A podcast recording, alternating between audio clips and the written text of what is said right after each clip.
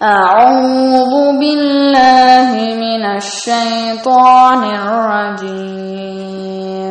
وأنزلنا إليك الكتاب بالحق مصدقا لما بين يديه من الكتاب ومهيمنا عليه فاحكم بينهم فاحكم بينهم بما أنزل الله ولا تتبع أهواءهم عما جاءك من الحق لكل جعلنا منكم شرعة ومنهاجا ولو شاء الله لجعلكم أمة واحدة ولكن ليبلوكم فيما آتاكم فاستبقوا الخيرات.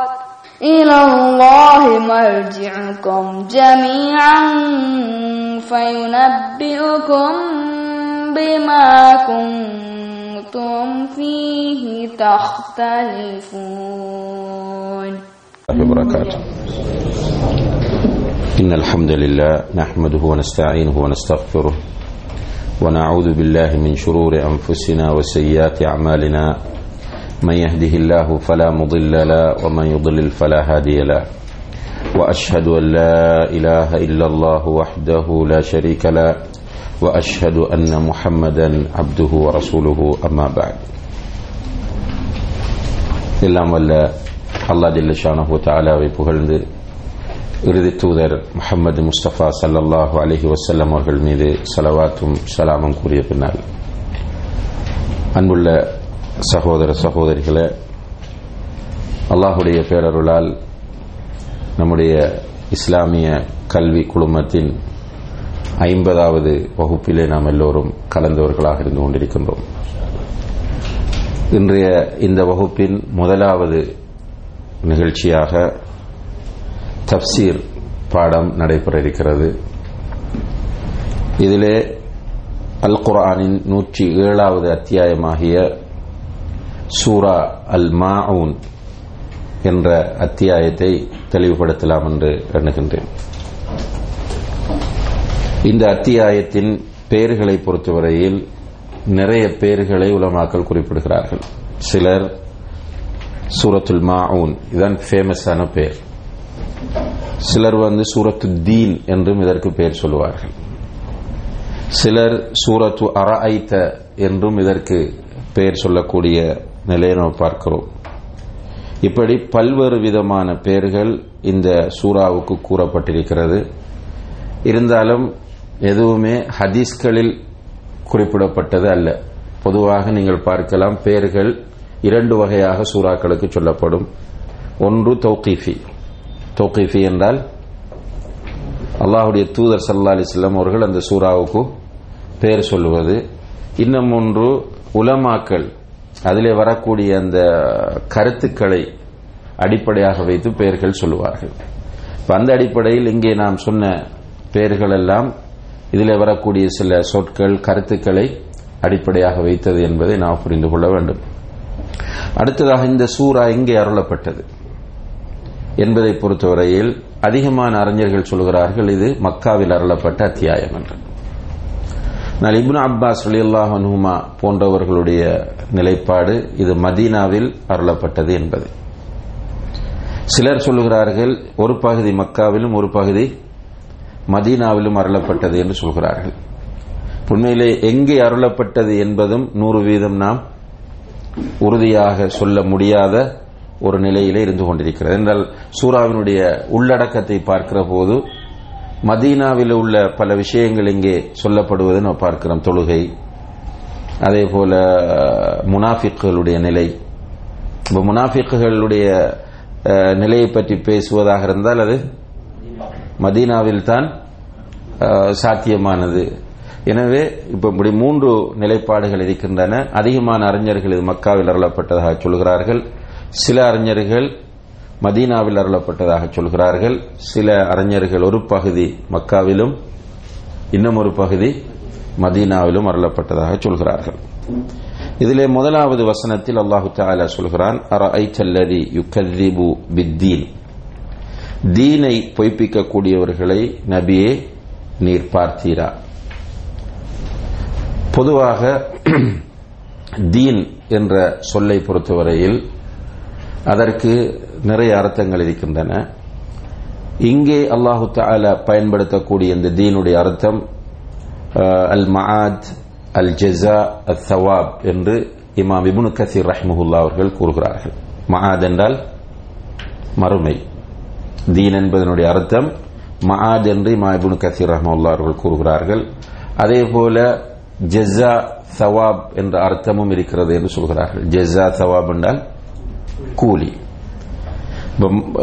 அப்ப சுருக்கமாக இது வந்து தீன் என்று இங்கே சொல்லப்படுவது மார்க்கத்தை அல்ல. சூரத்துல் ஃபாத்திஹாவிலே சொல்லும் போது மாலிக்கு யௌமித்தீன் என்கிறான். அங்கு சிம்பிள் அதை கண்டுகொள்வது. என்ன யௌமுத்தீன் என்று வருவதனால். இங்கே யௌம் என்பது பயன்படுத்தப்படவில்லை. மாறாக தீன் என்பது பயன்படுத்தப்பட்டிருக்கிறது. அப்ப தீன் என்றால் பொதுவாக அறியப்பட்ட கருத்து என்ன? மார்க்கம் என்பது. இப்ப மார்க்கத்தை பொய்ப்பிப்பவன் என்று சிலர் மொழிபெயர்க்கலாம் தப்சீர் பார்க்காதவர்கள். ஆனால் இமாம் இபுனு கசீர் ரஹ்முல்லா அவர்கள் இங்கே தீன் என்பதனுடைய அர்த்தம் மாத் ஜெசா சவாப் என்று சொல்கிறார்கள்.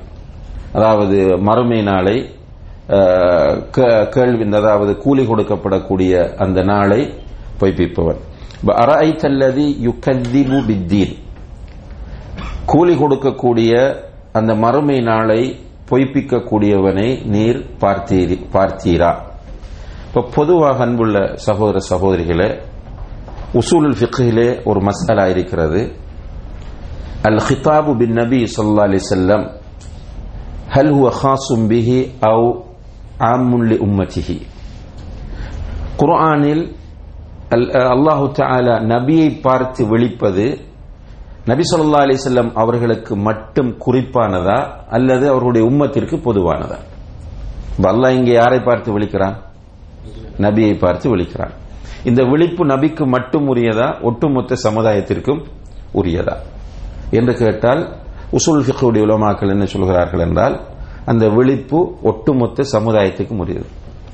நபியை பார்த்து தான் பேசுவோம். உதாரணமாக இதாஜா நசுருல்லாஹி வல் ஃபத் ஐ தன்னாச எதுகுலூன ஃபி தீன் இல்லாஹி அஃப்வாஜா ஃபசப்பிஹ் பிஹம்தி ரப்பிக்க வஸ்தக்ஃபுர் எல்லாமே நபியை பார்த்து ஆனால் நமக்கும் அதே சட்டம் தான் இப்போ அல்லாஹு தாலா நிறைய இடங்கள்ல இப்படி நடந்தால் இப்படி செய்ய என்று உரிமையாக நபியை பார்த்து சொல்லுவான் அந்த சட்டம் உம்மத்துக்கு பொதுவானது ஆனால் நபியை பார்த்து விழிக்கக்கூடிய இடத்தில் அது அவர்களுக்கு மட்டும்தான் என்று குறிப்பாக வருமாக இருந்தால் அது அவர்களுக்கு மட்டும்தான்.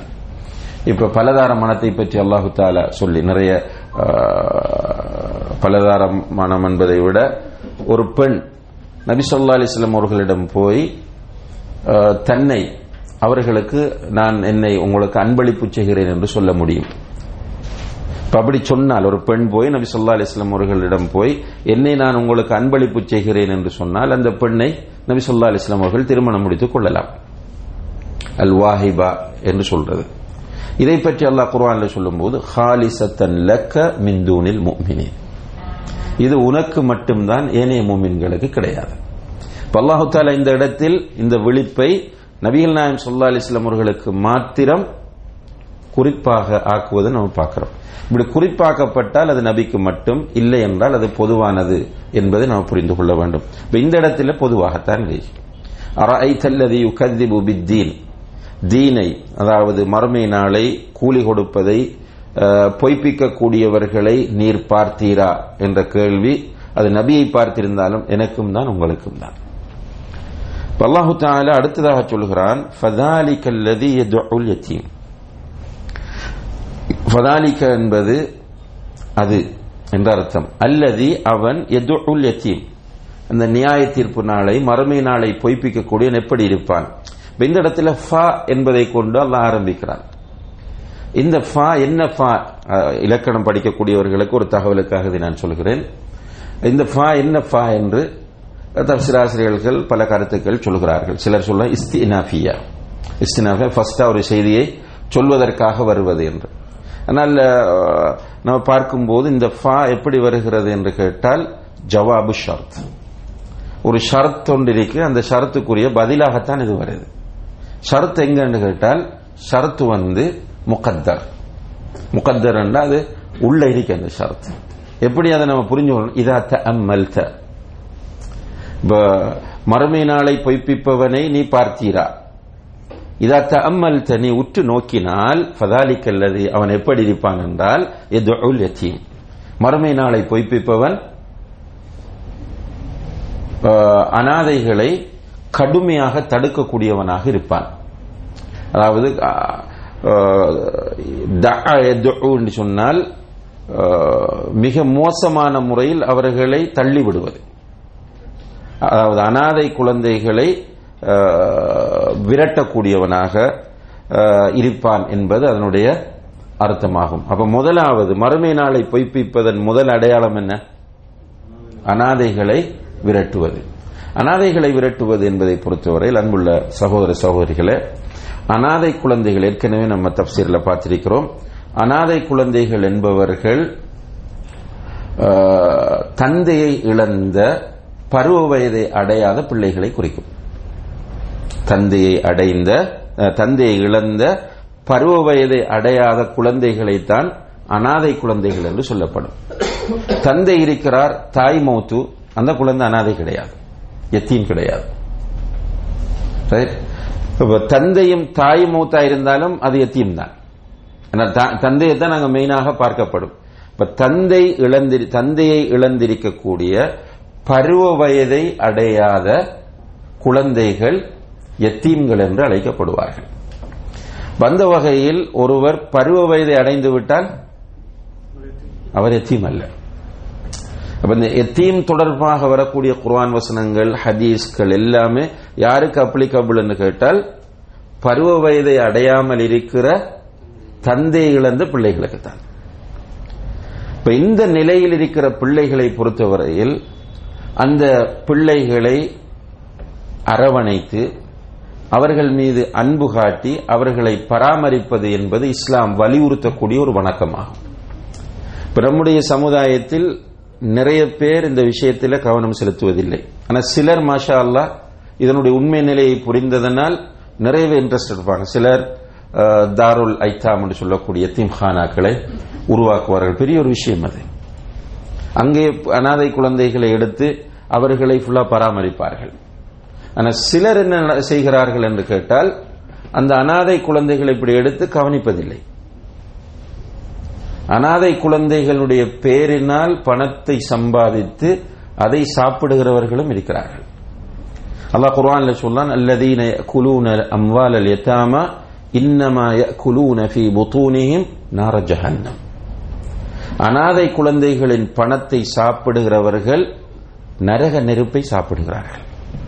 அல்லாஹ் குர்ஆன்ல தெளிவா சொல்லிட்டார் இப்போ ஒரு ஒரு எத்திம்ஹானா நடத்தக்கூடிய நிர்வாகிகள் மிக மிக கவனமாக இருக்க வேண்டும். அதுல ஒரு பைசா கூட நம்முடைய வயிற்றுக்குள் போய்விடக்கூடாது. அல்லது நம்முடைய பிள்ளைகளுக்கு போய்விடக்கூடாது. அதை நம்ம தெளிவாகவே நரக நெருப்பை அவர்களுக்கு உண்ண கொடுப்பது போன்றதுதான் அனாதை குழந்தைகளின் பணத்தை சாப்பிடுவது. அனாதை குழந்தைகளை உண்மையிலே பராமரிப்பது பெரிய ஒரு இபாதத். அதனால நபி சொல்லா அலிஸ்லாம் அவர்கள் சொன்னார்கள் அன வகாஃபிலுல் யத்தீமி ஃபில் ஜன்னதி ஹக்கதா. தன்னுடைய ரெண்டு விரலையும் இப்படி வைத்து காட்டினார்கள்.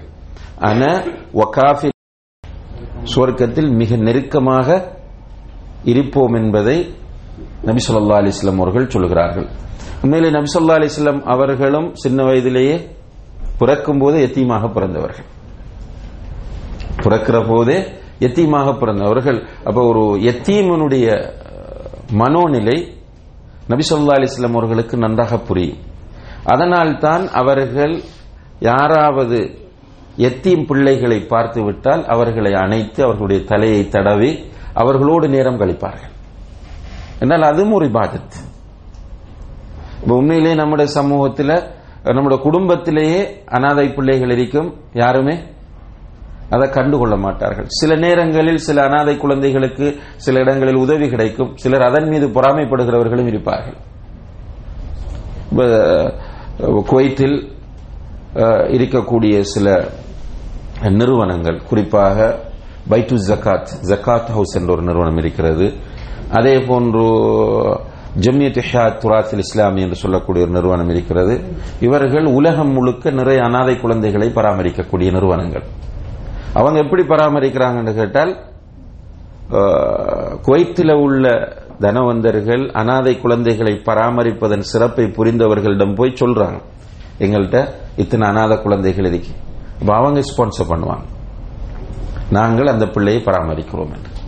இப்படி நீங்கள் பார்த்தால் இப்போ இலங்கையில் எங்களுடைய ஜம்மியத் அன்சாரி சுன்னான்னு சொல்லக்கூடிய நிறுவனத்திடம் கிட்டத்தட்ட ரெண்டாயிரத்துக்கு மேற்பட்ட அனாத குழந்தைகள் இந்த குவைத் நிறுவனங்களின் மூலம் பராமரிக்கப்படுகிறார்கள்.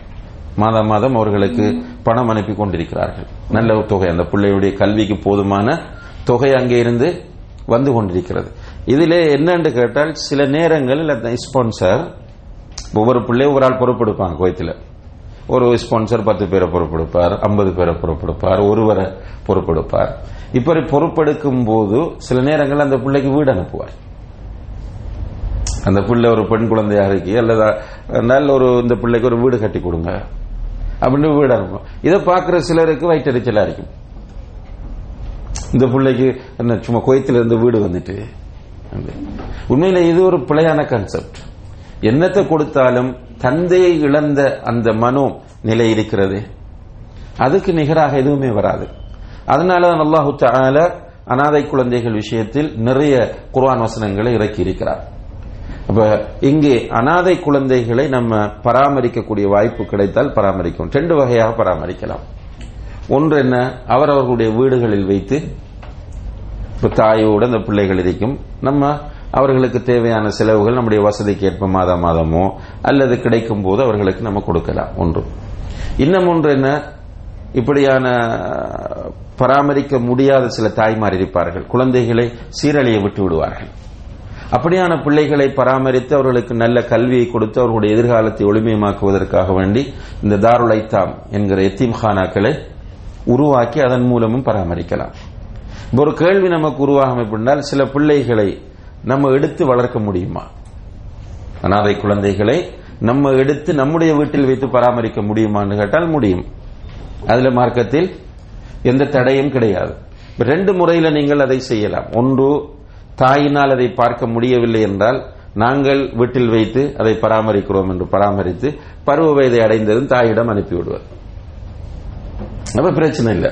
நமக்கு நன்மை கிடைக்கும் தாயிடம் போய்விடும். இன்னும் ஒன்று இருக்கிறது யாரும் இல்லை. தாயும் இல்லை. தாயும் கைவிட்டுட்டு போயிருப்பாங்க. இப்படியான அனாதை குழந்தைகளை என்ன செய்வது என்றால் நம்ம எடுத்து வளர்க்கலாம். ஆனால் வளர்க்கும் போது அந்த பிள்ளையை நம்முடைய பிள்ளை என்று நாம் சொல்லக்கூடாது. இப்ப நம்ம நாட்டில் ஒரு நடைமுறை சிக்கல் என்ன? பதிவு தேவை. இப்ப நமக்கு தெரியல சில பிள்ளைகள் அனாதைகளாக வந்து சேரும் பதிவே இருக்காது. இப்ப பதிவு இல்லை என்றால் பதிவு வைக்க வேண்டும். யாராவது ஒரு தந்தையினுடைய பெயரை போட்டுத்தான் பதிவு வைக்க வேண்டும். அடுத்தது லீகல் நடவடிக்கைகளுக்காக வேண்டி தேவைப்படும். அந்த நேரத்தில் நம்முடைய பெயரை வைத்துக் கொள்வது என்பது ஒரு நிர்பந்தம். ஆனால் பிள்ளைக்கு நம்ம சொல்லி வளர்க்க வேண்டும். நான் உன்னுடைய தந்தை இல்லை என்று. நம்ம நிறைய சங்கடப்படுறோம் என்ன? அப்படி சொல்லுவது அந்த பிள்ளையினுடைய மனோநிலையை பாதிக்க செய்யும் என்று நினைத்து பாவம் செய்கிறோம். அதனால கடைசியில் என்ன நடக்குது அந்த பிள்ளை நினைத்து கொண்டு வரும் இவர்கள் தான் எனக்கு தந்தை என்று. ஆனால் அங்கே அந்த பிள்ளை வளர்ந்து வந்த பிறகு பெண் குழந்தையாக இருந்தால் வளர்த்த தந்தை அஜ்னபி ஆண் குழந்தையாக இருந்தால் வளர்த்த தாய் அஜ்னபியாக இருப்பார்கள். வீட்டில் இருக்கக்கூடிய ஏனைய குழந்தைகள் இருந்தால் அவர்களும் அஜ்னபிகளாக மாறுவார்கள். அப்ப அங்க மகரம் சட்டங்கள் சிக்கலாகி விடும். எனவே இதிலே மிக தெளிவாக இருந்து கொள்ள வேண்டும். இவ்வாறு எடுத்து பராமரிக்கக்கூடியவர்கள். எது எவ்வாறு இருந்தாலும் அன்புள்ள சகோதர சகோதரிகளே அனாதை குழந்தைகள் விஷயத்தில் நாமும் அன்பும் இரக்கமும் கருணையும் உள்ளவர்களாக எப்போதும் இருக்க வேண்டும். இரண்டாவதாக அனாதை குழந்தைகள் விஷயத்தில் மோசமான போக்கை கடைபிடிப்பவர்கள் மறுமை சிந்தனை அற்றவர்கள் என்று இஸ்லாம் இங்கே நமக்கு அடையாளப்படுத்துகிறது. அனாதை குழந்தைகளை தூக்கி எறிவது கடுகடுப்பாக நடந்து கொள்வது அவர்களை மதிக்காமல் இருப்பது என்பது மறுமையை பொய்ப்பிக்கக்கூடியவர்களுடைய தன்மை என்பதை இந்த வசனத்தின் மூலம் அல்லாஹு தால சொல்கிறார். இப்ப மறுமையை பொய்ப்பிக்கிறவனுடைய முதலாவது பண்பு என்ன? அனாதை குழந்தைகளை விரட்டுவான். இரண்டாவது பண்பு வலா யஹுப்பு அலா தாமில் மிஸ்கீன். வலா யஹுப்பு அலா தஆமில் மிஸ்கின். ஏழைகளுக்கு மிஸ்கீன்களுக்கு உணவு வழங்க அவன் தூண்ட மாட்டான் இங்கே மிஸ்கின் என்ற சொல் பயன்படுத்தப்பட்டிருக்கிறது. ரசோல்லா அலிஸ்லாம் அவர்கள் சொல்லுகிறார்கள் அல் மிஸ்கீனு மல்லா யருத்துஹு அல் லுக்மா அவில் லுக்மதான். அதாவது மிஸ்கீன் என்பவன் அவனுக்கு யாராவது ரெண்டு கவலம் உணவு கொடுத்து விட்டால் ஒரு கவலம் உணவு கொடுத்து விட்டால் திரும்பி போபவன் அல்ல. உண்மையான மிஸ்கீன் யார் என்றால் இன்னமல் மிஸ்கீனு மைய மக்கள்கிட்ட போய் கை நீட்ட முடியாமல் இருப்பவன் தான் உண்மையான மிஸ்கீன் என்று ரசல்லா அலிஸ்லாம் அவர்கள் சொல்கிறார்கள். தேவை இருக்கிறது ஆனால் கை நீட்ட மாட்டான். இவன் தான் உண்மையான மிஸ்கீன் என்று ரசல்லா அலிஸ்லாம் அவர்கள் சொல்லுகிறார்கள். உண்மையில இப்படி நம்முடைய சமுதாயத்தில் நிறைய பேர் இருப்பார்கள். கஷ்டம் ஆனால் கை நீட்ட மாட்டார்கள். இப்போ நேற்று நாங்கள் வில்லிவாக்கம் போய் கொண்டிருக்கும் போது ஒரு சகோதரை பற்றி சொன்னார்கள். மூத்தாகிவிட்டார். மூன்று நாட்களுக்கு முன் மூத்தாயிருக்கிறார். ஆனால் வெளியிலே அவர் வாழும்போது மிக கண்ணியமாக வாழ்ந்திருக்கிறார். யார்கிட்டையும் கை நீட்ட மாட்டார் யார்கிட்டையும் கடன் கேட்க மாட்டார். பார்க்கிறவர்கள் நினைப்பார்கள் நல்லா இருக்கிறார். மூத்தானத்துக்கு அப்புறம் வீட்டு நிலைமை போய் பார்த்தால் வீட்டில் அவருக்கு உரிய அடிப்படை வசதிகள் எதுவுமே இல்லை. ஜனாசாவை கொண்டு போய் வைப்பதற்கு ஒரு பெட்டை தேடினா பெட் கூட இல்லாத சூழ்நிலை அங்கே இருக்கிறது என்பதை அங்குள்ள சகோதரர்கள் சொன்னார்கள். என்னென்றால் இப்படி மனிதர்கள் நிறைய பேர் இருக்கிறார்கள். உண்மையிலேயே பொதுவாக நீங்கள் பார்க்கலாம் ஜக்காத்தை சொல்லும் போது அல்லாஹு தாலா ஃபுக்கராக்கள் மசாக்கியன்கள் என்று ரெண்டு கூட்டத்தை சொல்றாங்க ஆனா கூடுதலாக குர்ஆனை நீங்க பார்க்கும்போது சதக்காக்களை பற்றி சொல்லும் போது துமா மிஸ்கின் என்று மட்டும் சொல்லுவார்.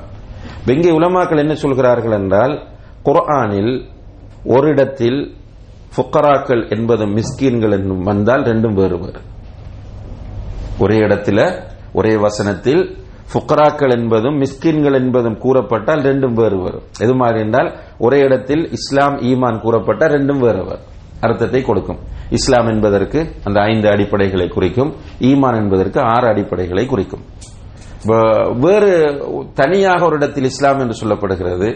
இன்னும் ஒரு இடத்தில் தனியாக ஈமான் என்று வருகிறது என்றால் அங்கே இஸ்லாம் என்பது ஈமானை உள்ளடக்கும். ஈமான் என்பது இஸ்லாமை உள்ளடக்கும். அதனால உலமாக்கள் சொல்லுவார்கள் இதஜ்தமா இஃப்தராக்கா இதஃப்தரகா இஜ்தமா இத இஜ்தமா ஒரு இடத்தில் ஒன்றாக வந்தால் இஃப்தராக்கா ரெண்டு கருத்தை கொடுக்கும். வைதஃப்தரகா ரெண்டு இடங்களில் வேறு வேறு இடங்களில் வந்துவிட்டால் இஜ்தமா ஒரு கருத்தை கொடுக்கும். அதே போலதான் இந்த மிஸ்கின் ஃபக்கீர் என்பது வேறு வேறு இடங்களில் வந்தால் ரெண்டுமே உண்டுதான். ஃபக்கீர் என்று சொன்னா அதுக்குள்ள மிஸ்கின் வரும் மிஸ்கின் என்று சொன்னா அதுக்குள்ள ஃபக்கீரும் வரும் ஒரே வசனத்தில் ஃபக்கீர் மிஸ்கின் என்று சொன்னா ரெண்டு பேரும் வேறு வேறு என்பதை நம்ம புரிந்து கொள்ள வேண்டும். வித்தியாசம் என்னென்றால் ரெண்டும் ஒரு இடத்தில் வரும்போது காணப்படக்கூடிய வித்தியாசம் என்னென்றால் இப்ப ஜக்காத் தான் பிரதானமாக வரும். ஜக்காத்தில் வந்து ஃபுக்கராக்கள் மிஸ்கின்கள் எட்டு கூட்டத்தில் ஃபுக்கராக்களும் மிஸ்கின்களும் வருகிறார்கள். ஃபுக்கராக்கள் என்றால் யார் என்றால் அடிப்படையிலே ஒன்றும் இல்லாதவர்கள் எதுவும் இல்லை அவங்களுக்கு. இவர்கள் ஃபுக்கராக்கள். மிஸ்கின்கள் என்றால் வருமானம் இருக்கும் போதாது வாழ்வதற்கு. உதாரணமாக ஒருவர் இருநூறு ரூபாய் சம்பாதிப்பார் நானூறு ரூபாய் செலவு செய்ய வேண்டி வரும். அவருடைய வருமானம் இருநூறு செலவு நானூறாக இருக்கும். இப்ப இவர் மிஸ்கி அல்லது முன்னூறு ரூபாய் வருமானம் நானூறு ரூபாய் செலவு. இவர் மிஸ்கி ஒரு ஒரு இடத்துல ஒரு பைசா கூட இல்லை. அவர் யாரு? ஃபக்கீர். இதுதான் அந்த இடத்திலே ஃபக்கீர் மிஸ்கின் என்பதற்குரிய அர்த்தமாக இருந்து கொண்டிருக்கிறது. அல்லாஹு தாலா இங்கே ஏழைகளுக்கு உணவு வழங்க தூண்ட வேண்டும் என்பதை நமக்கு வலியுறுத்துகிறார். இப்படி சமுதாயத்தில் இருக்கக்கூடிய ஃபக்கீர்கள் மிஸ்கின்கள் எல்லோருமே அல்லாஹுடைய ரிஸ்கை பெற்று சந்தோஷமாக வாழ்வதற்கு வழி செய்ய வேண்டும். இதுல குறிப்பாக மறுமை ஈமான் கொண்டவர்கள் இந்த பணியை செய்ய வேண்டும். சில வருடங்களுக்கு முன்னால் ஒரு சகோதரர் ஒரு கம்பெயின் பண்ணார் என்னென்றால் உணவு வழங்கும் திட்டம் என்று எத்தனையோ மில்லியன் பார்சல் உணவு வழங்க வேண்டும் என்ற ஒரு திட்டத்தை அறிமுகப்படுத்தி இமெயில் ஊடாக அதை மக்கள் மத்தியில் கொண்டு போய் மக்கள் மாஷா நிறைய கொடுத்து அந்த உணவு திட்டத்தை அவர் நடைமுறைப்படுத்தினார். அவர் அதுக்கு காரணம் சொல்லும் போது என்ன சொன்னார் என்று கேட்டால் இந்த குர்வான் வசனம் தான் அதற்கு என்னை தூண்டியது என்று சொன்னார். இப்ப நம்ம யாரு ஏழைகளுக்கு உணவு வழங்குறதும் இல்லை உணவு வழங்க தூண்டுறதும் இல்லை. நிறைய மக்கள் இருக்கிறார்கள். நிறைய அவர்கள் சாப்பிடுவார்கள் மாஷா அல்லா விதவிதமான உணவுகள் சாப்பிடுவார்கள். விரும்பிய ரெஸ்டாரண்ட்களில் போய் சாப்பிடுவார்கள். ஆனால் பக்கத்தில் இருக்கிறவர்களை பற்றி அவர்களுக்கு ஒரு கவலை கூட இருக்காது. சில நேரங்கள் நீங்கள் பார்க்கலாம் ரெஸ்டாரண்ட்ல போய் நிறைய ஆர்டர் பண்ணுவார்கள். பண்ணி சாப்பிட முடியாமல் விட்டு விட்டு வருவார்கள். ஆனால் பக்கத்து வீட்டில் இருக்கிறவங்க பரம ஏழைகளாக இருப்பார்கள் மிஸ்கிங்களா வக்கீர்களா அதை மிஞ்சக்கூடிய ஏதாவது ஒழுங்கா பார்சல் பண்ணிட்டு வந்து அவங்களோட வீட்டில் கொடுக்கணும்ன்ற அந்த ஃபீலிங் வருவதில்லை. அப்படி வராமல் இருப்பதற்கு காரணம் உள்ளத்தில் உள்ள பலவீனம். ஈமானில் காணப்படக்கூடிய கோளாறு தான் அதற்கு காரணமாக இருந்து கொண்டிருக்கிறது. இப்போ ஏழைகளுக்கு உணவு வழங்க தூண்ட வேண்டும். குறிப்பாக அன்புள்ள சகோதர சகோதரிகளை இந்த புனிதமிகு ரமலான் மாதம். இந்த மாதம் வந்து ஏழைகளுக்கு நிறைய உணவு வழங்க தூண்ட வேண்டிய மாதமாக இருக்கிறது. ஏழைகளுக்கு உணவு வழங்க தூண்ட வேண்டும் என்று சொல்லும்போது மிம்பாபி அவுலா எது மிம்பாபி அவுலா என்றால் அதைவிட மேலாக நம் மீது அவசியமாகிறது? நம்ம கொடுக்கிறது. ஏழைகளையே தூண்ட வேண்டும் என்று இஸ்லாம் ஏழைகளுக்கு உணவு வழங்க வேண்டும் என்பதை தூண்ட வேண்டும் என்று இஸ்லாம் வலியுறுத்துகிறது என்றால் இதிலிருந்து நம்ம புரிய வேண்டிய விஷயம் என்ன? நம்ம முந்திக் கொள்ள வேண்டும் என்பது. இதை சொல்லுவாங்க கியாசுல் அவுலா என்று சொல்லி. இப்போ பெற்றோரை பார்த்து சி என்று சொல்ல வேண்டாம் என்று குருவான் சொல்லுது. இதிலிருந்து நம்ம என்ன புரியலாம்? சி என்று சொல்வதை கூடாதுன்னா அடிப்பது அதை விட பயங்கரமானது என்பதை நம்ம புரியலாம். இப்ப அதே போலதான் எதிர்மறையாக இங்கே தூண்ட தூண்டாவிட்டால் நீங்கள் மறுமையை பொய்ப்பிப்பவர் என்று சொன்னால் கொடுக்காம இருந்தா? எனவே இந்த ரமலான் மாதத்தில் நம்மால் முடியுமானவரை நாம் ஏழைகளுக்கு உணவு கொடுக்க வேண்டும். அதே போல ஏழைகளுக்கு உணவு கொடுக்க தூண்டவும் வேண்டும். இந்த வகையில் இஸ்லாம் நமக்கு இந்த ரமலானின் இறுதியிலே ஜக்காத்துல் ஃபித்ரை கடமையாக்கி இருக்கிறது. இப்னு அப்பாஸ் இப்னு உமர் ரலியல்லாஹு அன்ஹும் போன்றவர்கள் சொல்கிறார்கள் ஃபரத ரசூலுல்லாஹி சல்லா அலைஹி ஜக்காத் ஜக்காத்துல் ஃபித்ர். ரசூல் சல்லா அலைஹி அவர்கள் ஜக்காத்துல் ஃபித்ரை ஃபரலாக ஆக்கியிருக்கிறார்கள் கடமையாக ஆக்கியிருக்கிறார்கள். இந்த ஜக்காத்தில் ஃபித்ர் ஏன் கடமையாக்கப்படுகிறது? காரணத்தை சொல்றாங்க துமத்தன் லில் துஹரத்தன் லிஸ்ஸாயிமி மின ஒர் ரஃபத் வ துஅமத்தன் லில் மசாக்கீன் இப்ப நோன்பாளியை பொறுத்தவரையில் நோன்பு நோற்றுவிட்டால் அவர் மிக பேணுதலோடு இருக்க வேண்டும். அதான் ரசோல்லா அலிசம் சொல்கிறார்கள் மல்லம் யதா கவுல ஜூர் வல் அமல பிஹி ஃபலைஸ் அலில்லாஹி ஹாஜத்துன் ஃபி ஐயத அத்தாமஹு ஷராபா யார் நோன்பு நோற்று ஹராமான பேச்சுக்கள் பேசுவதையும் ஹராமான செயல்களில் ஈடுபடுவதையும் விடவில்லையோ அவர் பசியோடும் தாகத்தோடும் இருப்பதில் அல்லாஹுக்கு எந்த தேவையும் கிடையாது என்று சொல்கிறார்கள். அப்ப நோன்பு நோற்று விட்டால் மிக மிக பேணுதலாக இருக்க வேண்டும். இப்ப ஹராமான பேச்சு பொய் பேசுறது ஹராம் புறம் பேசுறது ஹராம் கோல் பேசுறது ஹராம். அது மாதிரி அவதூறு பேசுறது ஹராம். அஹ், இல்லாதத அல்லாஹ் சொன்னதாக சொல்வது ஹராம். ரசோல்லா அலிஸ்லாம் அவர்கள் சொல்லாதத சொன்னதாக சொல்வது ஹராம். அடுத்தவர்களுடைய மனம் புண்படக்கூடிய முறையில் பேசுவது ஹராம். பெற்றோரை பார்த்து சி என்று சொல்வது ஹராம். இப்படி ஹராம் என்ற வார்த்தைகள் நிறைய இருக்கு. ஆனால் நம்மளை அறியாம நம்ம சில நேரங்களில் போய் சொல்லியிருப்போம். நம்மை அறியாமல் நாம் புறம் பேசியிருப்போம் நோம்போட அதே போல ஹராமான செயல்கள். ஹராமான செயல்கள் இப்ப பார்க்கிறது. இப்ப பார்வையை பொறுத்தவரையில் ஒரு மூமின் எப்போதும் தாழ்த்தி கொள்ள வேண்டும். ரமதானில் மிம்பாபி அவுலா தாழ்த்தி கொள்ள வேண்டும். மிக கவனமாக இருக்கணும். நம்ம அறியாமல் நம்ம பேஸ்புக்ல பார்த்திருப்போம்.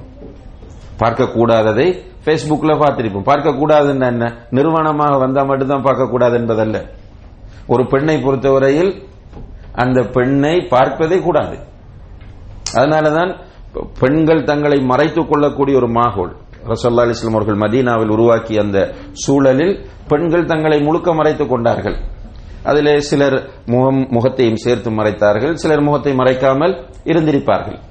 இப்ப இந்த சூழல் மற்ற எல்லாமே மறைக்கப்பட்டிருக்கும் இப்ப ஹிலாஃப் வந்தீங்க.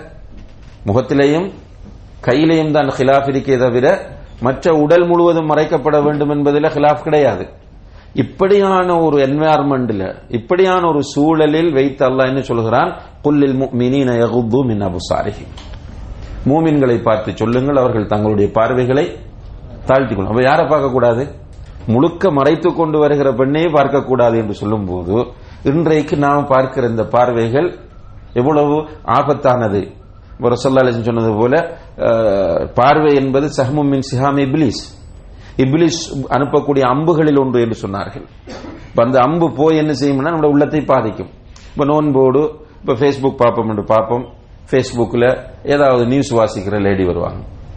அல்லது வேற ஏதாவது ஒரு ஒரு ஒரு விளம்பரம். வரும்போது அதெல்லாம் பார்க்கிறோம் நம்ம உணராமல். இப்படியான நிறைய பாவங்கள் நமக்கு நடக்கிறது. பிரசல்லா ரசல்லா அலிஸ்லாம் அவர்கள் சொல்லுகிறார்கள் நோன்பாளி நோன்போடு இருக்கிற நேரத்தில் தன்னை அறியாமல் செய்த தவறுகள் பாவங்களுக்கு பரிகாரமாக எது அமைகிறது? ஜக்காத்துல் ஃபித்ர் அமைகிறது. இரண்டாவது ரீசன் என்ன? துமத்தன் நில்ம மசாக்கீன். ஏழைகளுக்கு உணவாகவும் அது அமைகிறது. அப்ப முஸ்லிம் சமுதாயத்தில் சகோதரத்துவம் என்பது மிக கடுமையாக வலியுறுத்தப்பட்டிருக்கிற ஒன்று. அந்த சகோதரத்துவம் குறிப்பாக பெருநாள் தினத்தில் பேணப்பட வேண்டும். நம்முடைய சமுதாயத்தில் பெருநாள் தினத்தில் சாப்பிடுவதற்கு வசதி அற்றவர்கள் என்ற நிலையில் யாரும் இருக்கக்கூடாது. எல்லோரும் சாப்பிட வேண்டும். இப்ப இந்த இடத்துல தான் அன்புள்ள சகோதர சகோதரிகளை இந்த ஏழைகளுக்கு உணவு வழங்குதல் என்ற அடிப்படையில் இந்த ஜக்காத்துல் ஃபித்ர் என்பது முக்கியத்துவம் பெறுகிறது. இப்ப ஏழைகளுக்கு உணவாக அமைய வேண்டும் என்பதற்காக வேண்டி இந்த ஜக்காத்துல் ஃபித்ரை ரசல்லா அலிஸ்லாம் அவர்கள் கடமையாக்குகிறார்கள். இதை கொடுக்க வேண்டிய நேரம் எது? ஷவ்வால் புரை தென்பட்டதிலிருந்து தொழுகிற இடத்திற்கு செல்லுகிற வரைக்கும் கொடுப்பது சிறந்தது. ஆனால் அனுமதி எப்போதிருந்து பெருநாளைக்கு ஒரு நாள் இரண்டு நாட்களுக்கு முதலிருந்து அனுமதி இருக்கிறது. அப்படின்னு சொன்னால் பெருநாள் சில நேரம் இருபத்தி ஒன்பதுல வரலாம். அப்படி பார்த்தோம் என்றால் பெருநாளைக்கு முதல் நாள் என்பது இருபத்தெட்டு இரண்டு நாட்களுக்கு முன்னர் என்பது இருபத்தி ஏழு எனவே ரமலான் இருபத்தி ஏழிலிருந்து ஜக்காத்துல் ஃபித்ரை நம்ம கொடுக்க ஆரம்பிக்கலாம். இந்த ஜக்காத்துல் ஃபித்ரை பொறுத்தவரையில் கூட்டாக கொடுக்க வேண்டும் என்று இஸ்லாம் வலியுறுத்தவில்லை. ஆனால் அனுமதித்திருக்கிறது. ஜக்காத்துல் ஃபித்ரை கூட்டாக கொடுக்க வேண்டும் என்று இஸ்லாம் வலியுறுத்தவில்லை. ஆனால் அனுமதித்திருக்கிற அனுமதிக்கு என்ன ஆதாரம்? அபுஹர் அலி அல்லானவர்களை ரசோல்லா அலிஸ்லாம் அவர்கள் காவலுக்கு வைத்தது எதுக்கு? ஜக்காத்துல் ஃபித்ருக்கு தான் காவல் இருக்கும் போதுதான் ஷைத்தான் வந்து திருட பார்த்தான். அவர்கள் பிடித்து வறுமை என்று கெஞ்சிய போது விட்டார்கள். இரண்டாவது நாள் பிடித்த போதும் அவன் கெஞ்சினான் விட்டார்கள். மூன்றாவது நாள் உன்னை அல்லாஹுடைய தூதரிடம் ஒப்படைப்பேன் என்று சொன்னபோது அவன் உனக்கு நான் ஒரு விஷயத்தை கற்றுத் தருகிறேன் என்று எதை கற்றுக் கொடுத்தான்? ஆயத்தில் குறிச்சி அப்ப அங்கே ஒன்றாக சேர்க்கப்பட்டிருக்கிறது என்பது நமக்கு புரியுது. அப்ப யாராவது கூட்டாக சேர்த்து ஏழைகளுக்கு இந்த உணவு வழங்க தூண்ட வேண்டும் என்கிற அந்த நீயத்தோடு இதை செய்வார்களாக இருந்தால் அது ஒரு பெரிய விஷயம். ஆனால் அதை விடவும் நாம் ஜக்காத்துல் ஃபித்ரை நம்முடைய கையால் கொடுப்பது மிகவும் சிறந்தது. நம்முடைய கையால் யாருக்கு கொடுக்க வேண்டும் என்றால் நம்ம தேட வேண்டும். யார் மிஸ்கீனாக இருக்கிறார்கள்? நம்ம சொல்ல அந்த மிஸ்கீனுக்குள்ள யாரும் வருவாங்க? ஃபக்கீரும் வந்துடுவாங்க எனவே அவங்கள நம்மட ஏரியாவில் தேட வேண்டும் நம்ம. தேடி அவர்களுக்கு கொடுப்பது மிகவும் சிறந்தது. அதில் என்ன நடக்குது என்றால் ஒன்று நம்முடைய கையால் ஏழைக்கு உணவு வழங்குகிறோம். இந்த பாக்கியம் நமக்கு கிடைக்கிறது. அதனால நமக்கு ஒரு சந்தோஷம். அல்ஹம்துலில்லாஹ் இன்றைய தினத்தில் நாம் ஏழைகளுக்கு உணவு கொடுத்திருக்கிறோம் என்ற சந்தோஷம் வரும். இரண்டாவது என்ன நடக்கும் என்றால் அவர்கள் நம்மை நேசிக்க ஆரம்பிப்பார்கள். அந்த நேரத்தில் அவர்களுக்கு போய் நாம் உதவி செய்தது அவர்களுடைய மனதில் நம்மை பற்றிய ஒரு பெரிய ஒரு நல்லெண்ணத்தை உருவாக்கும். எனவே இந்த ஜக்காத்துல் ஃபித்ரை கூட்டாக கொடுக்க முடியுமாக இருந்தாலும் சிறந்தது என்ன? நம்ம இண்டிவிஜுவலாக அதை கொடுப்பது என்பது. இரண்டாவதாக இந்த ஜக்காத்துல் ஃபித்ரில் உள்ள ஒரு விஷயம். வெளியூர்களுக்கு ஜக்காத்துல் ஃபித்ரை அனுப்ப முடியுமா என்று கேட்டால் முதலில் நம்முடைய வீடு நம்முடைய ஏரியாவை தான் பார்க்க வேண்டும். நம்ம இருக்கிற ஏரியாவில் இருக்கிற மிஸ்கீன்களுக்கு அந்த ஜக்காத்துல் ஃபித்ர் போய் சேர வேண்டும். நம்முடைய ஏரியாவில் மிஸ்கீன்கள் இருக்கிற நிலையில் நன்றாக நினைவு வைத்துக் கொள்ளுங்கள். நம் நாம் இருக்கிற ஏரியாவில் மிஸ்கின்கள் இருக்கக்கூடிய நிலையில் வெளியூர்களுக்கு ஜக்காத்துல் ஃபித்ரை அனுப்புவது கூடாது. நம்முடைய ஏரியாவில் மிஸ்கின்கள் இல்லையா அனுப்பலாம். இப்ப நிறைய பேர் என்ன பண்றாங்கன்னா அவங்களோட ஏரியாவை பாக்குறது இல்ல ஏரியா என்பதை விட அன்புள்ள சகோதர சகோதரிகள் அவரோட குடும்பத்தையே பாக்குறாங்கல்ல மாஷா அல்லாஹ் இந்த குர்வான் வசனங்களை தத்பிக் பண்ண நடைமுறைப்படுத்த வேண்டும் என்று விரும்பக்கூடியவர்கள் நிறைய பேர் களத்தில் இறங்கி வேலை செய்யறாங்க சக்காத்துல் ஃபித்ர் கொடுங்க கொடுங்க என்று. அவர்களுடைய நீயத் உயர்ந்தது. அல்லாஹ் அவர்களுக்கு கூலி கொடுப்பார். ஆனால் நம்ம என்ன பண்றோம்? நம்முடைய குடும்பத்தில் இருக்கிறார்கள் மிஸ்கீன்கள் ஃபக்கீர்கள். அவர்களுக்கு கொடுக்காமல் கேட்டு வரவங்களுடைய கையில லேசிண்டு அமௌண்ட கொடுத்து முடிச்சிடும். நம்முடைய குடும்பத்தில் சில நேரம் நம்முடைய உடன்பிறப்புகள் இருப்பார்கள். நம்முடைய மனைவியின் உடன்பிறப்புகள் இருப்பார்கள். மிஸ்கின்களாக ஃபக்கீர்களாக. இதை பார்க்கறது இல்லை உலமாக்கள் என்ன சொல்கிறார்கள் என்று கேட்டால் நாம் ஜக்காத்துல் ஃபித்ரை பொறுத்தவரையில் முதலில் நம்முடைய ஏரியாவில் உள்ள ஏழைகளுக்கு கொடுக்க வேண்டும். ஏரியாவில் ஏழைகள் இல்லை என்றால் தூர இடங்களில் உள்ள ஏழைகளுக்கு அதை அனுப்பி வைக்கலாம் என்கிற கருத்தை முன்வைக்கிறார்கள் இதுல நான் முஸ்லிம்ஸுக்கு ஜக்காத்துல் ஃபித்ரை கொடுக்க முடியுமா என்றால் முடியாது. ஏனென்றால் ஜக்காத்துல் ஃபித்ரை பொறுத்தவரையில் நோன்பாளிகள் தங்களுடைய நோன்பில் ஏற்பட்ட தவறுகளுக்கு பரிகாரமாகவும் முஸ்லிம் சமுதாயத்தில் உள்ள ஏழைகளுக்கு உணவாகவும் கொடுப்பதாக நபிசல்லா அலிஸ்லாம் அவர்களால் அடையாளப்படுத்தப்பட்டிருக்கிற காரணத்தினால் முஸ்லிம் அல்லாதவர்களுக்கு ஜக்காத்துல் ஃபித்ரை கொடுக்க முடியாது. இந்த ஜக்காத்துல் ஃபித்ரை எவ்வளவு கொடுக்க வேண்டும் என்று கேட்டால் இப்ப ஹதீஸ்கள்ல தெளிவா வருது சா என்று. ஒரு சா. ஒரு சா என்பது சாதாரணமான ஒரு மனிதருடைய இந்த ரெண்டு கைகளையும் சேர்த்து நான்கு தடவைகள் அள்ளுவ அள்ளி போடுவதை குறிக்கும். அந்த வகையில் இதை நான்கு முத்துகள் என்று சொல்வார்கள். இப்படி ஒரு தரம் அள்ளுவது ஒரு முத்து. அப்ப ஒரு சா என்றால் எத்தனை முத்து? நான்கு முத்துகள் கொடுக்க வேண்டும். இப்ப இப்ப இந்த காலத்தில் ஒரு புதிய இஷ்யூ உருவாகி இருக்கிறது என்ன? ஜக்காத்துல் ஃபித்ரை எதிலிருந்து கொடுக்க வேண்டும் என்பது. அப்போ பொதுவாக ரசோல்லா அலிஸ்லாம் அவருடைய காலத்தில் எதிலிருந்து கொடுக்கப்பட்டது? பெரிச்சம் இந்த பெரிச்சம்பழம் கோதுமை தொழிற்கோதுமை. இவற்றிலிருந்து தான் ஜக்காத்துல் ஃபித்ர் கொடுக்கப்பட்டது. சஹாபாக்களும் அதிலிருந்து தான் கொடுத்தார்கள்.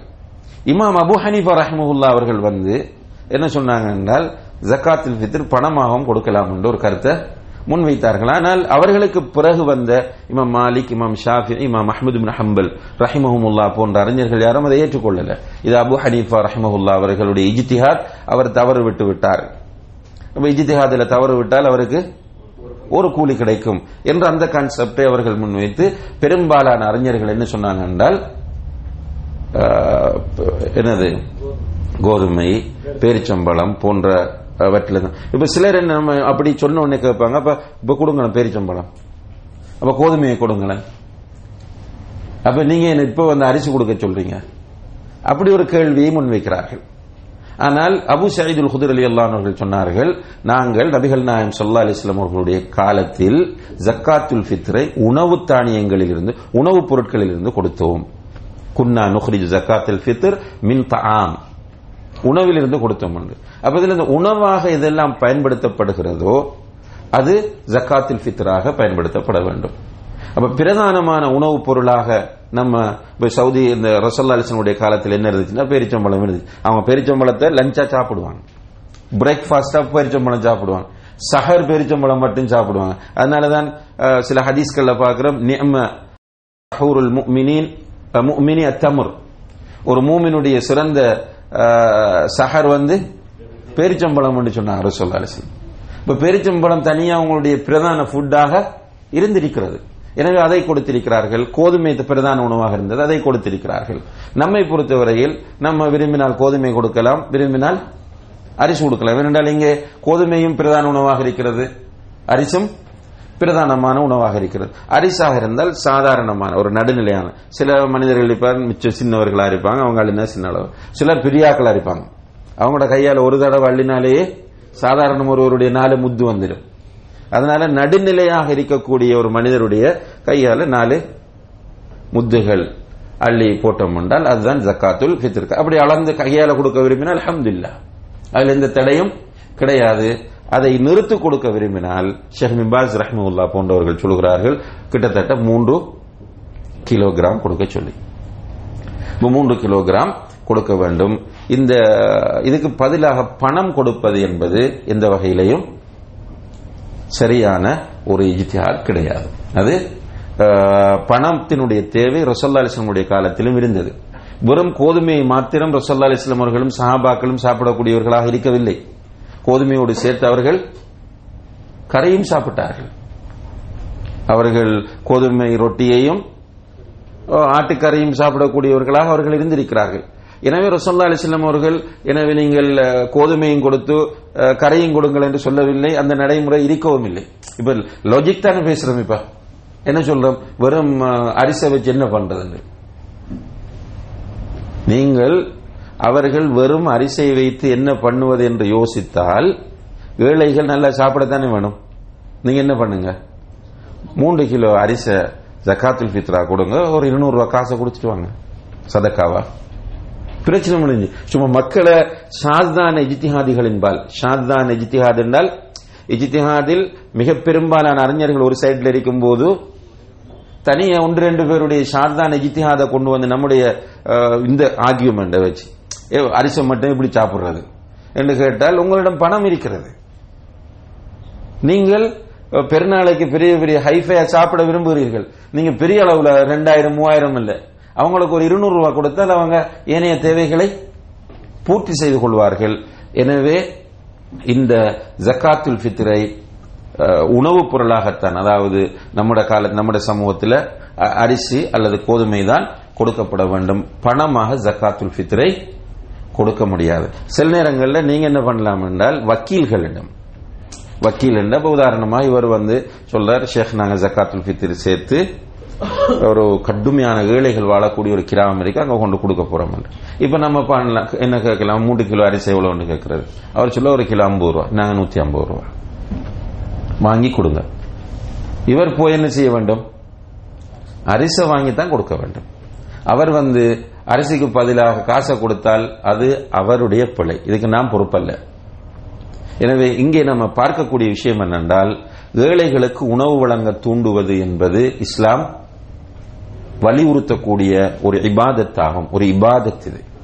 இப்ப ஏழைகளுக்கு உணவு வழங்கப்ப நான் ஓரளவு பண்ணிட்டேன். அல்ஹம்துலில்லா தூண்டிருக்கேன் அவங்கள ஏழைகளுக்கு உணவு வழங்க தூண்டி இருக்கிறேன் இப்ப நீங்க தூண்ட வேண்டும். அதே நேரத்தில் நான் ஃபர்ஸ்டே சொல்லிட்டேன் நாம் ஃபர்ஸ்டே கொடுக்க வேண்டும்.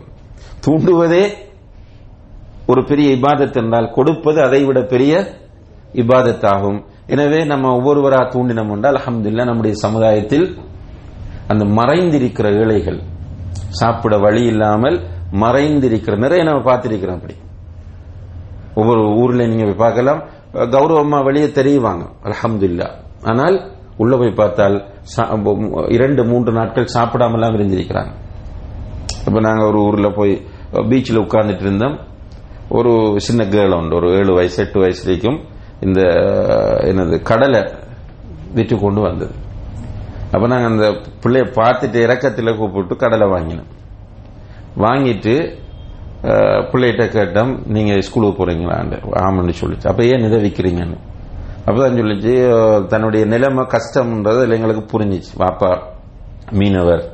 அப்படின்னு. அப்ப நாங்க ஒரு சும்மா போய் பார்ப்போம்ன்ற எண்ணத்தோடு அந்த பிள்ளையோட வீட்டுக்கு போனோம்.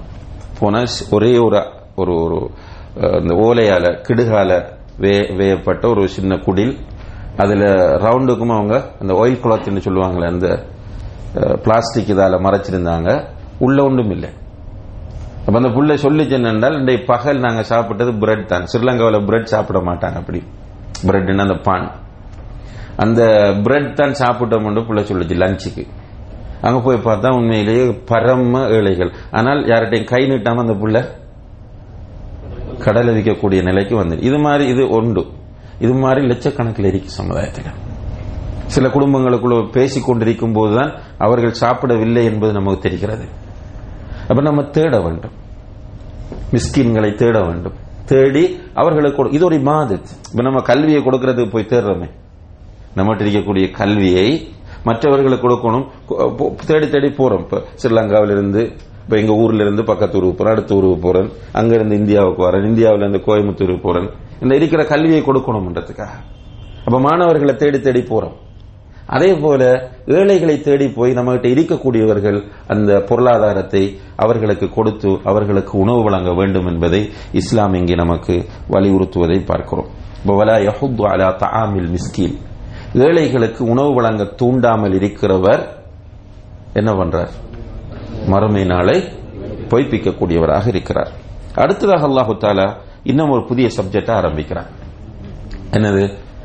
ஃபவைலுல் லில் முசல்லி தொழக்கூடியவர்களுக்கு வயலாகும். இப்ப வயல் என்ற சொல்லுக்கு நேரடியான அர்த்தம் அல் ஹலாக் அழிவு. நாசம். சில அறிஞர்கள் தப்சிரா சொல்லுவாங்க வயல் என்பது ஒரு நரகத்தினுடைய பேர் என்று சொல்றாங்க. நரகத்துக்கு நிறைய பேர்கள் இருக்கின்றன. அதில் ஒரு நரகம் வயல் என்று அழைக்கப்படக்கூடிய நரகம் என்கிறார்கள். எப்படி இருந்தாலும் ரெண்டுமே டேஞ்சர் தான். அழிவும் டேஞ்சர் தான். அழிவு என்றால் அடுத்தது என்னது? நரகம். அப்ப தொழக்கூடியவர்களுக்கு வயல் என்ற நரகம். இந்த குர்வானை புரிகிற விஷயத்துல ஒரு இடத்தோட நிப்பாட்டி கொள்ள கூடாது சிலர் வழிகட்டு போறாங்க அப்படி. அந்த வலா தக்ரபு சலா தொழுகையை நெருங்காதீர்கள் என்று சொல்லிட்டு தொழாம இருப்பார் குரான் வசனம் வருது வலா தக்ரபு சலா தொழுகையை நெருங்க வேண்டாம். அப்ப அல்லாவே தொழ வேண்டாம் என்று சொல்லியிருக்கிறான் அப்ப அடுத்தது என்ன சொல்றான் அல்லாஹ்? வந்தும் சுக்காரா நீங்கள் குடித்து போதையோடு இருக்கும் போது தொழுகை நெருங்காதீர்கள் என்று. இப்ப இங்கே ஃபவைலுல் முசல்லீன் தொழுகையாளிகளுக்கு வயலாகும் என்று சொல்லும் போது அப்ப தொழ தேவையில்லையா என்கிற ஒரு கேள்வி உருவாகும். அப்ப அல்லாஹு தால எந்த தொழுகையாளிகள் என்பதை பின்னால சொல்றான். எப்படிப்பட்ட தொழுகையாளிகளுக்கு வயல் என்ற நரகம். முதலாவது அல்லதீனஹும் அன் சலாத்திஹிம் சாகுல். அவர்கள் தங்களுடைய தொழுகைகளில் பொடுபோக்காக இருப்பார்கள். பொடுபோக்குன்ற கவன இனம். சகுன்றது உண்மையிலேயே மறதியை குறிக்கும். சஹு என்கிற சொல்லிலிருந்துதான் சாஹூன் என்பது வந்தது. சஹு என்றால் என்ன மீனிங் மறதி. நம்ம ப- படிச்சிருக்கிறோம். சுஜூது சஹு. மறதிக்குரிய சஜிதா என்று. ஆனால் உண்மையிலேயே மறதி என்பது ரசல்லா அலிஸ்லாம் அவர்களுக்கும் தொழுகையில் ஏற்பட்டிருக்கிறது. அப்ப இங்கே நம்ம பார்க்கிற ஒரு நுணுக்கமான விஷயம் என்னென்றால் அல்லதீனஹும் அன் சலாத்தியும் ஒரு அன். தொழுகையை விட்டு. இப்ப தொழுகைக்கு உள்ள இல்ல தொழுகைக்கு தொழுகையுடைய விஷயத்தில் பொடுபோக்கு இருக்கும். தொழுகையுடைய விஷயத்தில் பொடுபோக்கு கவனையினம் என்றால் என்ன மீனிங் ரெகுலரா தொழ மாட்டாங்க. இப்ப தொழுகை நமக்கு ஐந்து நேரம் கடமையாக்கப்பட்டிருக்கு. அந்த ஐந்து நேரமும் வக்து நிர்ணயிக்கப்பட்டிருக்கிறது. இன்ன சலாத்த கானத் அலல் முக்மினின கிதாபம் மௌகூதா நேரம் குறிக்கப்பட்டதாக இந்த தொழுகை இருக்கிறது என்று அல்லாஹ் குரானிலே சொல்கிறான். அப்ப நேரம் குறிக்கப்பட்டு தொழுகையை அல்லாஹு தால நமக்கு ஆக்கி இருக்கிறான் அப்ப லுஹர் தொழுகின்ற என்றால் ஆரம்ப நேரம் முடிவு நேரம். இந்த முடிவு நேரம் போய்விட்டால் அதுக்கு அடுத்தது அசருடைய நேரம் தான் வரும். அதுக்கு பிறகு லுகர் தொழுகையுடைய நேரம் கிடையாது. ரெண்டு பேருக்கு விதிவிலக்கு இருக்கு. யார் யாரு? பயணத்தில் இருக்கிறவர் மறந்தவர். மறந்து தூங்குறவர். அந்த அந்த ஹதீஸ்ல வர்றது மறந்தால் அல்லது தூங்கினார் அவர் வந்து எனி டைம் தொழலாம் பயணத்தில் இருக்கிறவர் என்ன பண்ணலாம்? சேர்த்து தொழலாம் லோஹரை அசருடைய நேரத்துக்கு பிற்படுத்தலாம். மகரிபை இஷாவுடைய நேரத்துக்கு பிற்படுத்தலாம். அல்லது முற்படுத்திக் கொள்ளலாம். இதல்லாமல் வேறு எந்த ஒரு முஸ்லிமுக்கும் தொழுகையை உரிய நேரத்தை விட்டு பிற்படுத்த முடியாது. ஆனால் இன்றைக்கு நம்முடைய சமுதாயத்தை நீங்க ஒரு சர்வே பண்ணினால் முஸ்லிம் சமுதாயத்தை சர்வே பண்ணினால் முஸ்லிம் சமுதாயத்தில் பெரும்பாலானவர்கள் எப்படி இருக்கிறாங்க? தொழுவதே இல்லை. முஸ்லிம் சமுதாயத்தில் பெரும்பாலானவர்கள் தொழுவதில்லை. தொழக்கூடியவர்களில் பெரும்பாலானவர்கள் தொழுகையில் பொடுபோக்கானவர்கள். நீங்க சும்மா அவங்களோட மஹல்ல உங்களோட மஸ்ஜிதோ மர்க்கஸோ எல்லாரும் உட்கார்ந்திருக்கும் போது கேளுங்க. உங்களோட நீங்க தொழ ஆரம்பிச்சதுலேருந்து நேரம் தவறாமல் அந்த எக்ஸ்கியூஸ் போற டைம் அந்த போக மற்ற நேரங்களில் டைமுக்கு உரிய நேரத்தில் தொழுதவர்கள் இருந்தா சொல்லுங்க. ஒன்று ரெண்டு பேர் இருப்பாங்க. பெரும்பாலானவங்க ஃபஜ்ரு தொழுகை கிடையாது. தொழுகையாளிகள். உரிய நேரத்துக்கு ஃபஜ்ரு தொழுறதில்ல அதே போல இந்த தொழில்களில் ஈடுபடக்கூடியவர்களில் பெரும்பாலானவங்களுக்கு லுகர் கிடையாது. அதே போல சுகைனமாகி ஹாஸ்பிட்டல்களில் அட்மிட் ஆயிட்டாங்கன்னா பெரும்பாலானவங்க அங்க தொழுவதில்லை. அதே போல இந்த மீட்டிங்கள் ஃபங்க்ஷன்கள் ஏற்பட்டால் அங்க தொழுகை கிடையாது. ஆனா அவர் தொழுகையாளி. பள்ளியில் அவருக்கு என்ன பேர் என்றால் அவர் ஒரு தொழுகையாளி ஜமாத்தோடு தொழக்கூடியவர் என்ற பேரும் இருக்கும். ஆனால் அவரிடம் தொழுகையில் பேணுதல் இருக்காது. இப்ப இப்படி தொழுகையை விடக்கூடியவர்கள் வயல் என்ற நரகத்துக்கு போகக்கூடியவர்கள் அல்லது அழிவை சந்திக்கக்கூடியவர்கள். இப்ப தொழுகையை பொறுத்தவரையில் அன்புள்ள சகோதர சகோதரிகளே உரிய நேரத்தில் அதை நிறைவேற்றணும் என்ன சூழலாக இருந்தாலும் சரி. ஆகாயத்தில் போறோம். அங்க தொழுதான் ஆகும் தஜ்ஜால் வார காலத்தில் ரசோல்லா அலி இஸ்லாம் அவர்களிடத்தில் சஹாபாக்கள் கேட்கிறாங்க ஒரு நாள் முதலாவது நாள் எப்படி இருக்குமாம் ஒரு வருடம் போன்றிருக்கும். உடனே சஹாபாக்கள் கேட்ட கேள்வியை பாருங்க. என்ன கேட்டாங்க? எப்படி தொழுறேன்னு தான் கேட்டாங்க. ஒரு நாள் ஒரு வருடம் போன்றிருக்கும் என்றால் எப்படி தொழுவது? ரசல்லா சொன்னா பக்துருலா கணித்து கணித்து தொழுது கொள்ளுங்கள். ஒவ்வொரு வக்துக்கும் எவ்வளவு டைம் கேப் நம்மளோட இந்த பழக்கத்தில் நமக்கு இருக்கும் இப்போ நம்மளோட பயக்குள்ள கொண்டிருக்கு நம்ம இடத்துல. நமக்கு அந்த டைம் சரியா சொல்லும். காலையில வளமையாக ஒருவர் நாலு மணிக்கு எழுந்திருக்கக்கூடியவருக்கு அலாரம் தேவையில்லை. ஆட்டோமேட்டிக்காக அவருக்கு அந்த டைமுக்கு ஒரு விழிப்பு வரும். அதுபோல நீங்கள் அந்த காலத்தில் கணித்து தொழுது கொள்ளுங்கள் என்று சொல்லா இஸ்லாம் அவர்கள் சொல்கிறார்கள். அப்ப எந்த ஒரு டைம்லையும் தொழுகையை பிற்படுத்த முடியாது. அதுலேயும் ஸ்பெஷலா அன்புள்ள சகோதர சகோதரிகளே நம்மை போன்ற துல்லாபுல் கல்வியை தேடக்கூடிய மாணவர்களுடைய விஷயம் மாணவர்களை பொறுத்தவரையில் எக்காரணம் கொண்டும் தொழுகையை நாம் உரிய நேரத்தை விட்டு பிற்படுத்தக்கூடிய நிலை வந்துவிட கூடாது என்ன படிக்கிறது நம்ம. பாமர மக்கள் போன்றவர்கள் அல்ல நாம். இப்ப நிறைய நம்ம என்ன பண்றோம் என்றால் யாராவது கெஸ்ட் வந்துட்டாங்க என்றால் யாராவது ஒருவரோட உட்கார்ந்து பேசிட்டு இருந்தோம் என்றால் அது தொழுகையுடைய வக்து போனாலும் பரவாயில்லை அவரோட உள்ள அந்த மீட்டிங் முடியட்டும் என்று தான் பார்த்துட்டு இருக்கிறோம். கடைசியில் வக்து போய்விடும். வக்து போனால் இவர் வேண்டும் என்று தொழுகையை விட்டவராக கருதப்படுவார். அல்லது பொடுபோக்காக விட்டவராக கருதப்படுவார். ரெண்டுமே டேஞ்சர் வேண்டும் என்று விட்டால் அவருடைய நிலை என்ன? இஸ்லாத்தை விட்டு வெளியேறி விடுவார். காபிர் வேண்டும் என்ற தொழுகையை உரிய நேரத்தில் நிறைவேற்றாமல் விட்டால் அவர் இஸ்லாத்தை விட்டு வெளியேறி விடுவார் காபிராகி விடுவார். பொடுபோக்காக விட்டால் என்ன நடக்கும்? வயல் என்ற நரகத்துக்கு போவார் அல்லது அழிவை சந்திப்பார். எனவே இந்த தொழுகையினுடைய விஷயத்தில் மிக கவனமாக இருக்க வேண்டும். இப்படியான தொழுகைகள் தொழுகையாளிகள் எங்க போவாங்க? வயல் என்ற நரகத்துக்கு போவாங்க அல்லது அழிவை சந்திப்பார்கள் இரண்டாவது அல்ல சொல்தான் அந்த அழிவை சந்திக்கக்கூடிய தொழுகையாளிகளுடைய இரண்டாவது பண்பு அல்லதீனஹும் யுராஊன். ரா யுராஇ அதுல இருந்து வந்து ரியா. ரியா என்றால் என்ன? முகஸ்துதி. முகஸ்துதிக்காக தொழுவார்கள் முகஸ்துதிக்காக தொழுவது ரெண்டு வகைப்படும். ஒன்று தொழுகையே மற்றவங்களை காண்பிக்கிறதுக்காக தொழுது நானும் தொழுகையாளி. இப்ப சில ஊர்களில் வந்து ஒரு பதவி கொடுக்கணுமாக இருந்தால் தொழணும் அவர். சிலருக்கு ஒரு டார்கெட் இருக்கும் நான் மஸ்ஜித் தலைவராக வரணும் என்று அப்ப அவர் என்ன பண்ணுவார்னா தொழ ஆரம்பிப்பார். ஏன் தொழ ஆரம்பிப்பார்? மக்களுக்கு காட்டுறதுக்கு. நானும் தொழ வரக்கூடியவன் என்று. இப்ப இதுவும் டேஞ்சர் இன்னும் சிலர் இருக்கிறார்கள் எப்படி? தக்பீர் கட்டிட்டு பக்கத்தில் இருக்கிற ஆளை வைத்து தொழுகையினுடைய நிலைமை மாறும் அவர். தனியை தொழுதாருன்னா வேக வேகமா தொழுவார். சுமார் ரபியல் அலையும் சொல்றாரா இல்லையா தெரியாது. சுமார் ரபியல் ஆயிலா சொல்றாரு அவ்வளவு வேகமா இருக்கு அதே டைம்ல பக்கத்தில் ஒரு அவருக்கு அறிமுகமான இந்த தாவாவில் ஈடுபாடு உள்ள யாராவது உட்கார்ந்து இருந்தாங்கண்டா மிக நிதானமாக ஆறுதலாக அழகாக தொழுவார். இதனுடைய நோக்கம் என்ன? அவருக்கு காண்பிப்பதற்காக தொழுவது. இப்ப ரெண்டுமே டேஞ்சர் இதுல முதலாவது ஆக டேஞ்சரானது இந்த தொழுகை மற்றவர்களுக்கு காட்டுவதற்காகவே தொழுவது என்பது யாருடைய தொழுகை? முனாஃபிக்களுடைய தொழுகை. அல்ல குரான் சொல்றான் இத காமு இல சலாத்தி காமு குசாலா. அவர்கள் தொழுகைக்கு வந்தால் சோம்பரிகளாகத்தான் வருவார்கள். யுராஊன் அன்னாஸ் ஏன் தொழ வராங்க? மக்களுக்கு காண்பிப்பதற்காக மக்கள் பார்க்கட்டும் என்பதற்காகத்தான் அவர்கள் தொலை வருவதே என்று அல்லாஹு தால சொல்றான். இந்த மென்டாலிட்டி யாரிடம் இருக்கிறதோ அவர்கள் அல்லாஹுவை பயந்து கொள்ள வேண்டும் தங்களை மாற்றிக்கொள்ள வேண்டும். அடுத்ததாக அல்லாஹு தாலா இங்கே சொல்லக்கூடிய விஷயம் என்னென்றால் இறுதியாக தொழுகையாளி வயலுக்கு போவார். அந்த வயல் என்ற நரகத்துக்கு போகக்கூடிய தொழுகையாளினுடைய முதலாவது தன்மை என்ன?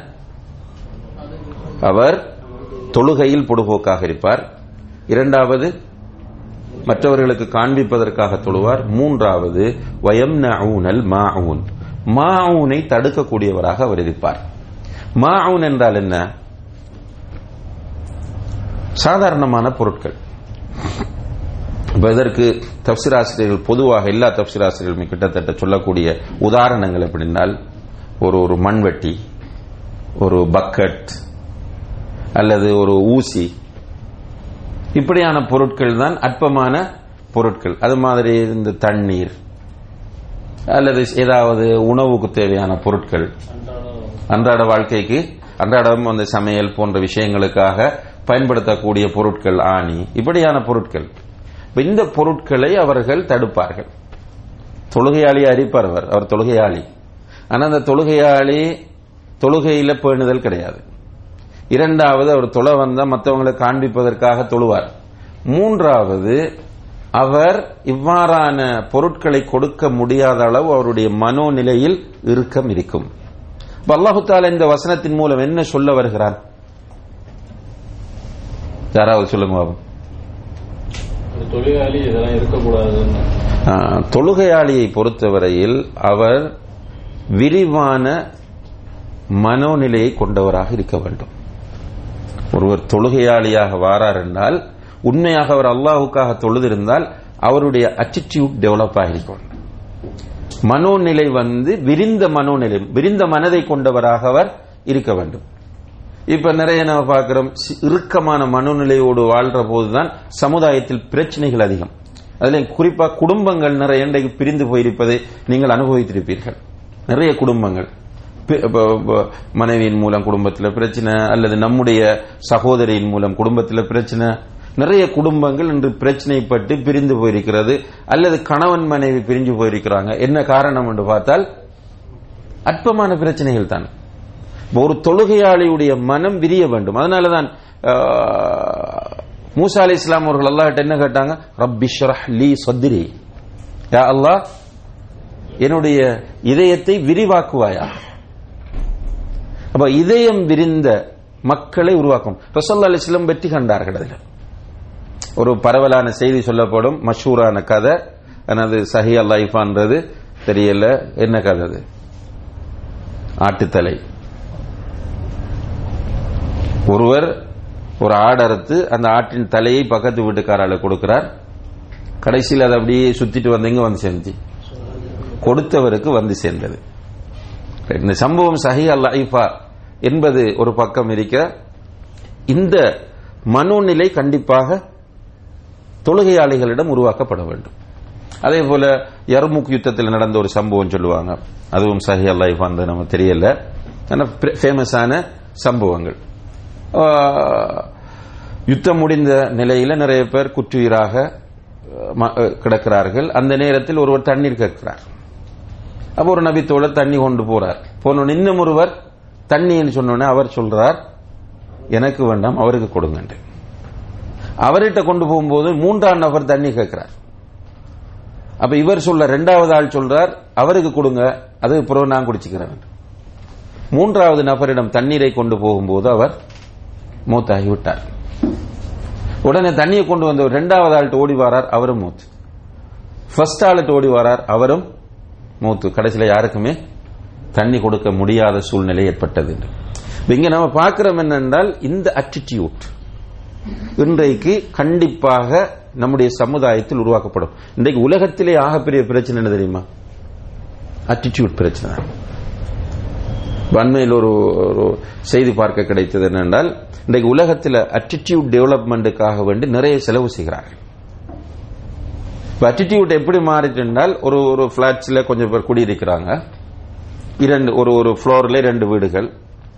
ஒரு வீட்டில் ஒரு ஸ்பெஷலிஸ்ட் ஒரு கார்டியாலஜி டாக்டர் இருக்கிறார்.